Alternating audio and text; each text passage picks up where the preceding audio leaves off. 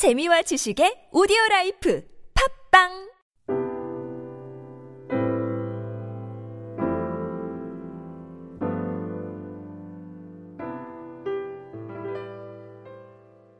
어, 한 아이가 어, 세발 자전거를 타고 어, 열심히 자전거를 타고 딱 달려가고 있었습니다. 이 아이가 계속해서 한 블럭만 계속해서 돌고 있는 겁니다. 어, 그것을 지나가다가 아이가 자전거를 타고 지나가니까 경찰이 그 모습을 이렇게 보게 되었습니다. 그런데 반복적으로 아이가 계속해서 같은 지역을 뱅글뱅글 돌고 있는 겁니다. 그래서 경찰이 궁금해서 이야기를 합니다. 널왜 그렇게 자전거를 타고 그렇게 한 블록만 그렇게 돌고 있니? 라고 이야기합니다. 근데 이 아이가 화를 내면서 씩씩거리면서 이렇게 말합니다. 자신은 지금 엄마에게서 도망 나왔다라고 이렇게 이야기하는 겁니다. 그러면서 왜 그런데 이 블록만 돌고 있니? 라고 그렇게 이야기합니다. 그랬을 때 이 아이가 대답합니다. 엄마가 길 걷는 거를 허락해 주지 않았다. 라고 말합니다. 무슨 말씀인지 잘 이해 안 되십니까? 아이들이 건너갈 때 엄마 손을 잡고 건너야 되지 않습니까? 그런데 이 아이는 그렇게 어리기 때문에 아직까지 그 이야기를, 이 혼자 건널 길을 걷는 것을 엄마에게 허락받지 못했기 때문에 한 블록만 계속해서 돌고 있습니다. 이 말씀 이야기를 보면서 어, 어쩌면 하나님께서 이 시대에 혹은 이스라엘 백성들에게 원하는 모습이 이런 모습이 아닐까라고 생각합니다. 자신의 이야기를 할지언정 그러나 그들은 하나님의 말씀에 순종하며 아이가 어머니 말씀에 순종해서 어머니가 하지 말라는 것은 하지 않았던 그랬던 모습처럼 이스라엘 백성에게 하나님께서는 하지 말라는 것들이 있었고 또한 우리에게 또한 하나님 말씀대로 순종하며 살아가라라고 했던 그 말씀대로 순종하는 것이 이 아이의 모습과 같지 않을까라는 그런 생각을 해보게 되었습니다. 하나님께서는 오늘 이스라엘 백성들을 통해서 끊임없이 조실의 말씀을 순종하라라고 그렇게 말씀하셨습니다. 그런데 오늘 본문 말씀을 읽으면서 여러분 마음은 어떠합니까?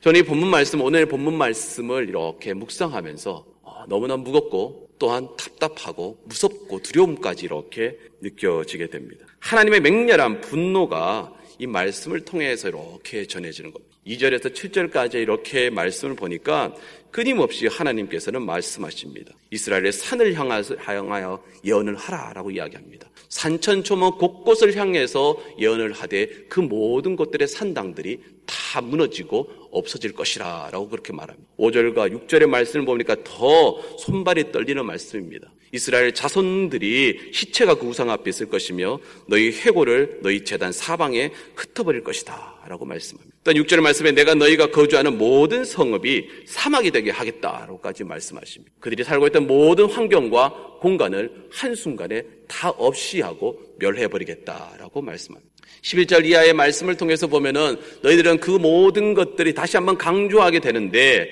거기에서는 전염병이 돌고 칼이 있으며 기근이 있을 것이다 라고 말합니다. 모든 지역들을 다 동원해서 전염병과 천재지변을 통해서 그리고 이방의 민족들을 통해서도 지금 이스라엘에 있는 그 남유다의 땅들, 남아있는 이스라엘의 모든 지역들을 초토화시켜버리고 모든 것들을 다 밀어버리겠다라고 끔찍한 하나님의 징계의 목소리가 지금 이 16장의 말씀을 통해서 전해지고 있습니다. 철저한 파멸을 하시겠다라고 말씀을 하고 계십니다. 두렵고 떨리는 말씀이 아닐 수 없 습니다. 이러한 멸망과 심판의 원인이 되는 그 한 가지는 오늘 말씀에서도 우리가 확인했지만 우상 숭배였습니다. 이스라엘 민족은 은밀하게 하나님, 하나님 외에 우상을 숭배해 왔습니다. 두 집 살림을 하는 여자처럼 하나님과 이방에 있는 우상을 동시에 이들은 섬겼습니다. 아마 그 시대에 살고 있었던 대소신녀 중에 하나가 이 자리에 와서 당신들은 왜 그렇게 우상 숭배를 했냐라고 이야기를 하게 됐었을 때에 그들은 이렇게 변명하게 될, 것, 될 수도 있었을 것입니다. 자신들이 우상숭배하는 것은 약소국의 숙명이라라고 그렇게 말할 수도 있을 겁니다. 왜냐하면 당시에 큰 나라들, 대국들과 함께 어, 버티면서 살아가기 위해서는 작은 이스라엘과 같은 나라는 그 주변의 나라들과 함께 정치적 동맹을 맺어야만이 그들이 생존할 수 있었기 때문입니다. 그러함에도 불구하고 그러나 그 대국들이 이스라엘과 같은 작은 나라들과 동맹을 맺지 않았습니다. 그렇기 때문에 그들은 이 나라들과 함께 동맹을 맺고 잘 보여야 되기 때문에 그들의 방법은 그들이 믿는 신들을 그들이 수용해서 받아, 받아서 섬김으로 통해서 같은 동주화를 시킴을 통해서 그들에게 잘 보여서 하나의 동맹 관계를 맺게 되는 그런 상황에 처했던 것이 중동 시절에 그 당시에 모습들이었습니다. 강대국의 종교를 받아들여서 이들은 정치적 동맹을 이루는 것이었습니다. 그렇기 때문에 이들은 그렇게 항변을 할 것입니다. 우리가 살기 위해서 어쩔 수 없이 그런 선택을 했어야만 했다라고 그렇게 이야기하는 사람들도 있었을 것입니다. 그런데 이스라엘은 달라야 했습니다. 왜냐하면 그들은 하나님의 백성이기 때문에 그들은 달랐어야만 했습니다. 주변의 작은 나라들이 올바른 정책의 방법을 썼다고 할지언정 이스라엘은 그들은 달랐어야만 했습니다. 오늘 말씀을 통해서 하나님의 백성인 우리 성도들에게 또한 동일하게 말씀하고 있기도 합니다. 너희들은 다르게 살아야 된다라고 말씀하시는 겁니다. 그들은 하나님의 백성이기 때문에 하나님의 말씀에 따라서 하나님의 말씀에 순종하며 살아야 됨에도 불구하고 이스라엘은 세상의 원리를 따라서 살았기 때문에 하나님의 진노가 임하게 될 것이라고 에스겔 선지자를 통해서 지금 말씀을 하고 있습니다. 그리고 7절과 10절과 13절과 14절을 말씀을 통해서 동일하게 등장하는 한 말씀이 있습니다.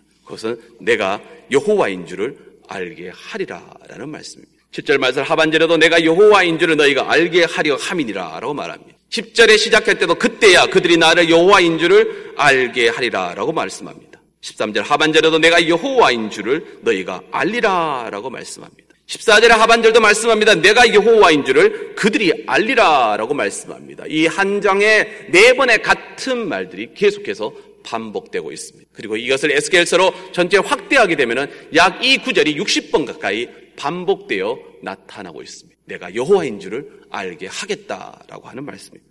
다시 말해서 이스라엘 민족이 얼마나 하나님을 무시하는 삶을 살았는지에 대한 이것은 반증이기도 합니다. 그들이 끊임없이 하나님의 말씀을 순종하며 살아갔었어야 되는데 그래서 하나님이 하나님 됨을 먼저 선포하고 살아갔었어야 되는데 그들은 그렇게 살지 못했습니다.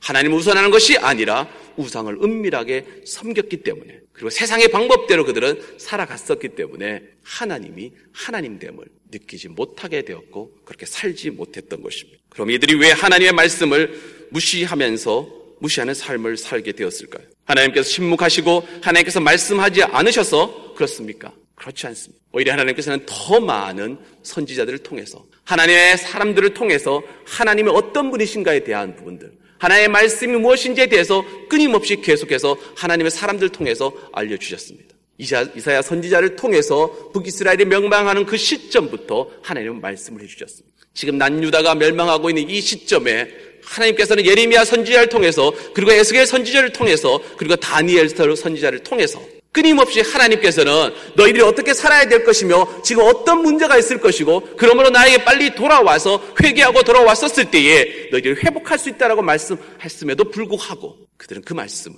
듣지 않았습니다. 그렇기 때문에 지금 오늘 에스겔서 6장과 같은 이렇게 엄청난 진노가 임하게 될 것이라고 하나님 지금 말씀을 하고 계십니다. 하나님의 말씀이 있었습니다. 그리고 그들은 그 말씀을 들었습니다. 그런데 그 말씀이 실천되지 않았습니다. 그렇기 때문에 그들의 삶은 변화되지 않았던 것입니다. 우리가 신앙생활을 하는 데 있어서 착각하는 부분이 있습니다. 그것은 아는 것을 믿는 것으로 착각하는 것입니다. 익숙한 것을 아는 것으로 착각하게 되고 그 아는 것을 내가 믿는 것으로 착각하는 경우가 나타나게 됩니다. 성경의 지식이 맞고 하나님에 대해서 많이 알고 그리스도에 대해서 그리스도이신 예수님에 대해서 많이 아는 것은 잘 믿는 것으로 착각하는 경우들이 있습니다. 그런데 아는 것과 믿는 것은 전혀 다른 이야기. 아는 것도 중요합니다. 아는 것 속에서 큰 은혜가 있습니다. 우리가 요즘 지난주부터 계속해서 성경 통독을 하고 있습니다. 여기 많은 분들이 지금 성경 통독을 하면서 또 카톡방에서 나누고 말씀을 나누고 있습니다. 그 속에서 보면 그 안에 말씀을 읽으면서 깨닫게 되고 그 속에서 받았던 은혜를 함께 나누는 그 모습들을 보면 참 아름답고 좋습니다. 아는 과정을 들어갔던 것입니다. 그 아는 과정 속에서 하나님께서 은혜를 주셔서 그 속에서 깨달음이 있었는데 그것이 어떤 감정적인 변화에만 멈추게 된다고 하면은 그것은 안타까운 일이 되는 겁니다. 그 속에서 받았던 그 은혜를 내 삶 속에 끌고 와서 삶으로 실천하며 나아가는 모습이 오히려 주님이 원하시는 그 모습이라는 겁니다. 7절 말씀을 비롯해서 내가 여호와인 줄을 너희가 알게 하겠다고 하시는 말씀에서 알게 한다라는 단어는 우리가 너무 잘 아는 히브리어로 야다라는 단어를 쓰고 있습니다. 이 야다라는 단어는 부부가 서로를 안다고 할 때 야다라는 단어를 쓰게 됩니다. 이것은 육체적이고 정신적이고 그리고 모든 인격적인 모든 부분이 함께 공유가 되어 있다라고 하는 말입니다. 다시 말해서 하나님을 안다라고 하는 것은 단지 지식에서 그냥 멈추어 있는 것이 아니라 그것이 모든 우리의 삶에 대한 모든 부분을 변화시켜서 그것이 삶으로 투영해서 나타나는 즉 믿음의 행위까지 나타나는 것이 바로 안다라는 것으로 나타나게 되는 것입니다. 알미 삶이 되는 것을 말합니다. 하지만 그것은 쉽지 않습니다. 우리 모두가 경험했겠지만 이 알미 삶으로 바뀌는 데는 거기에는 저항이 나타나게 됩니다. 그 저항은 세상의 가치가 될 수도 있고 나 자신 스스로에 가진 생각과 배경이 저항이 될 수도 있습니다. 하나님의 말씀대로 살아보려고 발버둥 치는데 금방 세소의 가치가 그렇게 되면서 실패하게 된다라고 말하기도 합니다. 내가 그렇게 살 때는 그렇게 성공하지 못한다는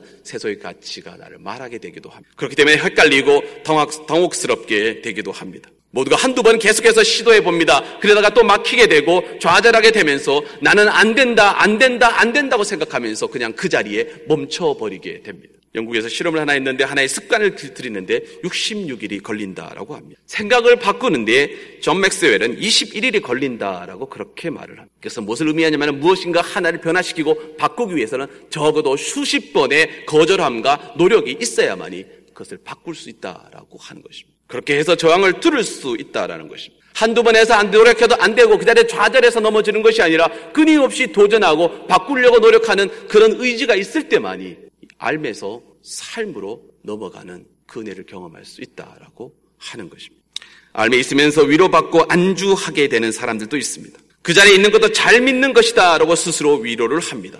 아무리 해도 안 되니까 그 자리에 멈춰 앉아서 이젠 스스로를 자유하며 위로합니다. 나는 그래도 잘 믿는 사람이라고 말합니다. 나는 하나님에 대해서도 많이 알고 예수 그리스도에 대해서 많이 알고 오랜 신앙의 연륜을 갖고 있었기 때문에 나는 모든 것들을 잘 안다라고 이야기하며 그것이 오히려 내에게는 믿는 것이라고 착각에 다가와서 나는 신앙생활을 그래도 잘 하는 사람이다라고 그렇게 스스로를 위로하는 경우도 나타날 수 있다라는 것입니다. 그런데 정말 그렇게 그것이 맞습니까? 그렇지는 않습니다. 하나님께서는 하나님의 방법대로 하나님의 백성이 살기를 원하십니다. 하나님의 의지를 하나님을 의지하면서 살아가기를 원하십니다. 현실의 삶과 하나님이 요구하시는 삶이 여기서 충돌이 느끼기 때문에 우리는 그 속에서 영적 갈등을 계속해서 느끼게 되는 겁니다. 그러나 단언하여 말씀드릴 수 있는 것은 하나님의 말씀에 순종하며 살아가는 것이 하나님의 백성들에게는 진리의 길이라는 사실입니다. 우리는 계속해서 지난주에 창세기를 통독하면서 창세기의 삶을 쭉 보았습니다. 노아의 삶을 기억하십니까? 그는 산에서 배를 지은 사람입니다. 수많은 사람들이 그를 향해서 손가락질 했을 것이며 정신 나간 노인네라고 그렇게 이야기를 했을 것입니다. 왜 배를 지려면은 강에서 지어야 되지 바다에서 지어야지 왜 산에서 집을 배를 짓느냐라고 하는 겁니다. 그런데 그가 배 산에서 배를 지었던 것은 단 한 가지입니다. 하나님께서 그렇게 하라고 하셨기 때문에 지었던 것입니다. 창세기 12장 13장에 나타나는 아브라함의 모습은 또 어떠합니까?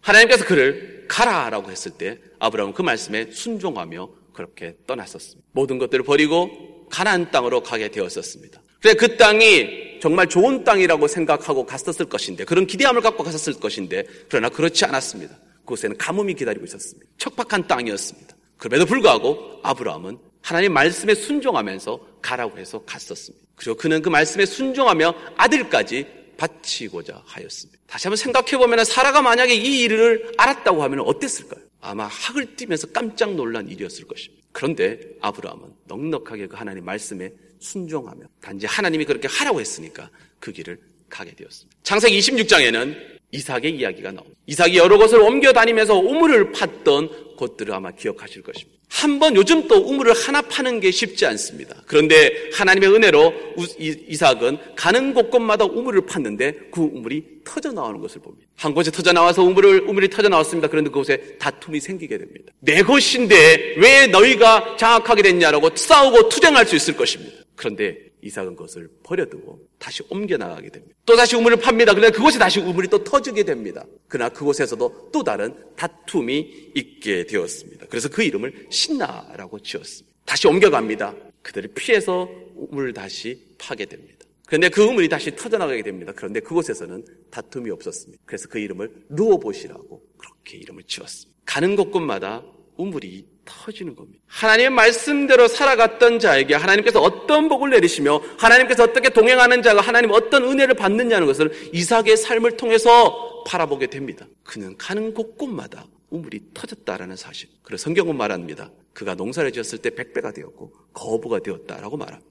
다니엘은 또 어떻습니까? 그런 70년의 총리로 지냈던 사람입니다. 권불 10년이라고 이렇게 말을 하는데 권력을 10년을 유지하기도 쉽지 않았는데 그는 70년을 동안 총리의 생활을 했던 사람입니다. 왕이 네 번 바뀌었습니다. 그리고 나라가 세 번이나 바뀌게 되었습니다. 바벨론에서 메데 바사 제국과 그리고 다시 바사의 페르시아 제국까지 세 나라를 거쳐가면서 계속해서 그는 총리의 삶을 살게 되었습니다. 어떻게 그가 그렇게 하나님의 귀하게 쓰임을 받을 수 있었을까? 그 하나님의 특별한 능력이 있었고 은혜를 주셔서 그가 그렇게 살아가게 됐고 특별한 그는 은혜를 받았기 때문에 하나님께서 그에게 특별한 은혜를 주셨기 때문에 그가 그렇게 귀하게 쓰임을 받았을까? 그런데 다니엘서 6장 3절을 보니까 이렇게 말씀을 하고 있습니다. 다니엘의 마음이 민첩하여 총리들과 고관들 위에 뛰어남으로 왕이 그를 세워 전국을 다스리게 하고자 한지라라고 말씀합니다. 다니엘이 모든 사람들의 왕들에게 선택되고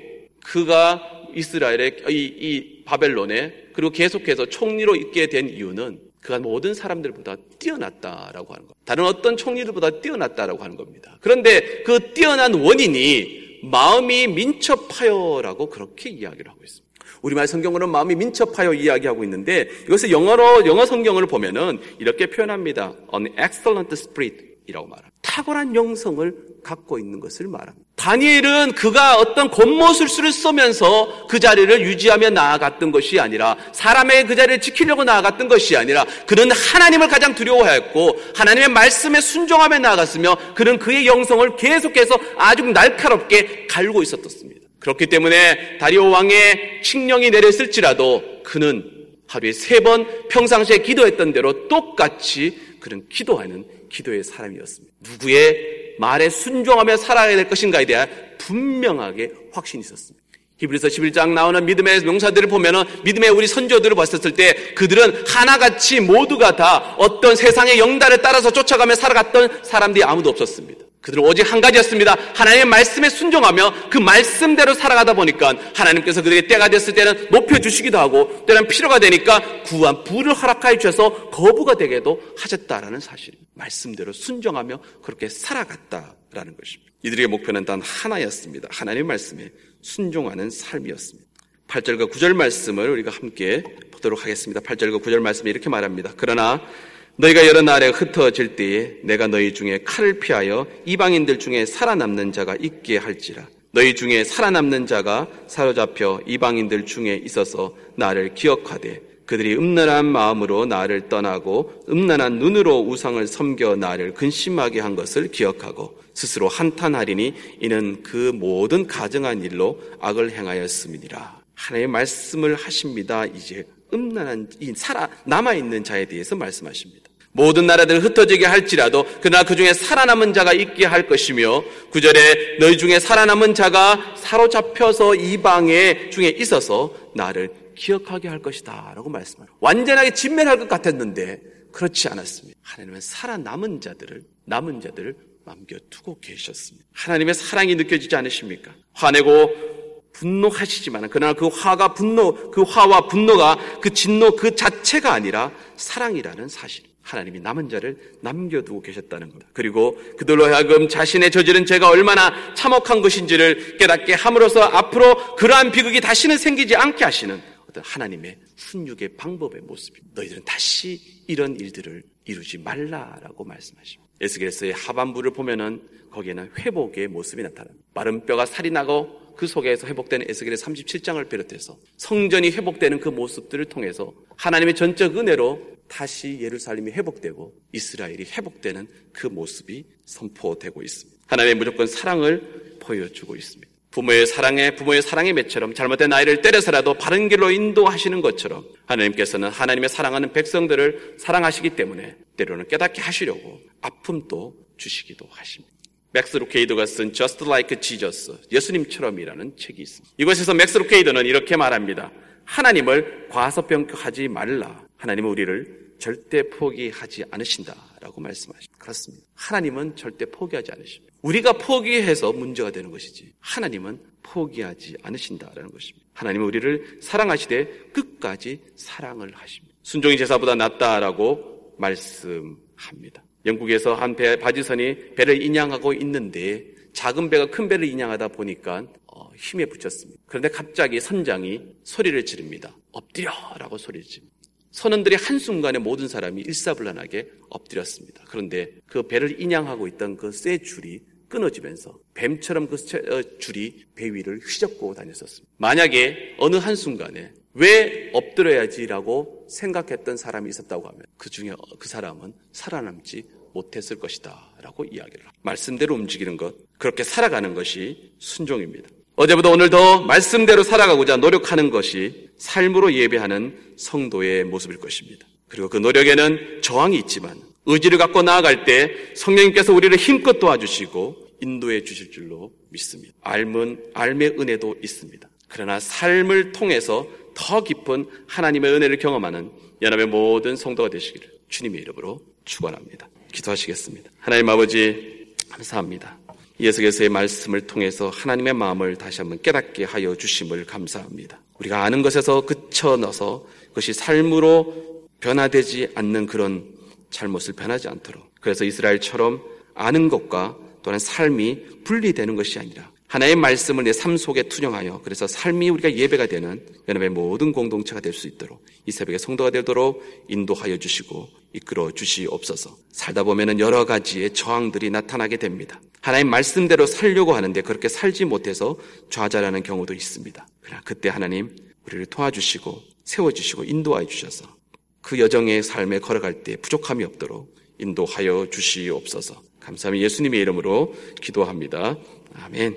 함께 중보의 기도로 나아가도록 합니다. 우선 먼저 내일 우리 예배를 위해서 함께 기도하기를 원합니다. 말씀을 증거하는 담임 목사님을 비롯해서 많은 말씀의 증거자들이 하나님의 말씀을 선포할 때에 부족함이 없도록 인도하여 주옵시며 또한 예배를 돕는 성가대와 찬양팀, 헌금 안내, 주차, 주방 교사로 그리고 방송 엔지니어로 곳곳에서 섬기는 귀한 하나님의 종들이 한 마음으로 기쁨으로 섬기는 예배가 될 수 있도록 하나님의 예배, 하나님이 임자는 귀한 예배가 될 수 있도록 이 시간에 내일 예배를 위해서 우리가 주님의 이름 한번 부르짖고 기도하도록 하겠습니다.